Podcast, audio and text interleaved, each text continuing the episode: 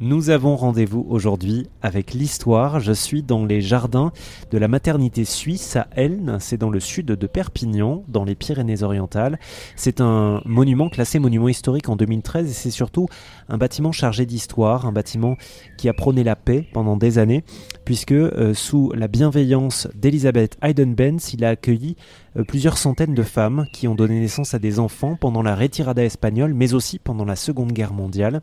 Hélène Legré est journaliste, elle est autrice du livre Ces Catalans qui ont fait l'histoire, et elle nous parle justement de cette grande dame, grande résistante, Elisabeth Hayden-Benz. Sous Vichy, elle recevait régulièrement euh, des courriers lui intimant l'ordre de dire s'il y a des femmes juives à ce moment-là à la maternité. Et à chaque fois, elle répondait actuellement, il n'y en a pas.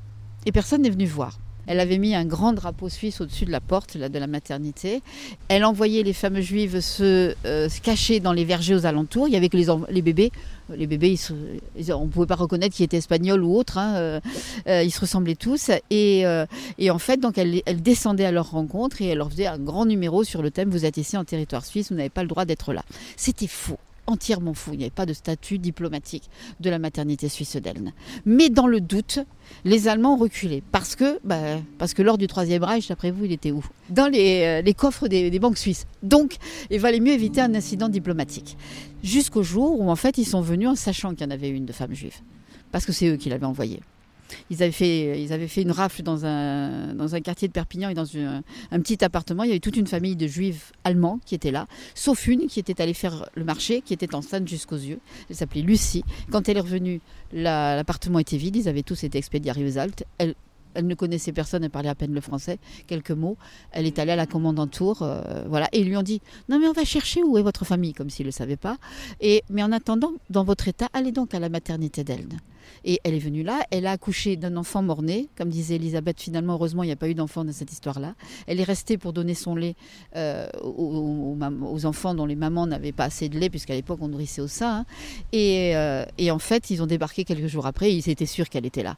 Et là, ils lui ont dit, bah, si, euh, si vous ne la livrez pas, c'est vous qui partez à sa place.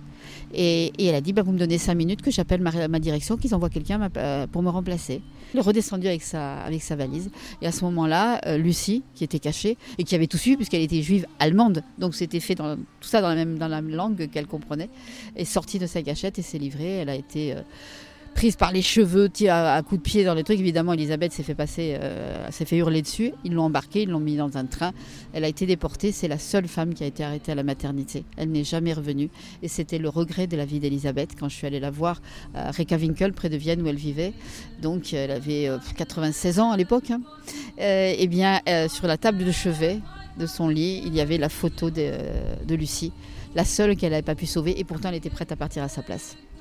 C'était une grande résistante, cette femme. C'était une femme extraordinaire parce que quand je suis allée la voir pour raconter son histoire, j'ai écrit un livre qui s'appelle Les enfants d'Elisabeth qui parle justement de toute cette histoire en détail. Et euh, elle m'a dit, mais pourquoi tu viens me voir? Pourquoi tu veux que je raconte mon histoire? J'ai fait ce que je devais. Punto. Et c'était ça. Pour elle, ce qu'elle avait fait, c'était normal, c'était naturel. Ce jour-là, on comprend à quel point ce sont ceux qui en ont fait le plus qui parlent le moins. C'était une très grande dame, toute petite et grande dame, pour qui solidarité n'était pas un vain mot, et qui, finalement nous a appris que la résistance, on a tendance à se dire on prend un fusil et on résiste les armes à la main. Mais résister, c'est aussi donner un avenir aux vaincus en permettant aux enfants de naître. Résister, c'est aussi donner la vie, nous dit Hélène Legré, autrice du livre Ces Catalans qui ont fait l'histoire. On explore avec elle son livre sur rzn.fr.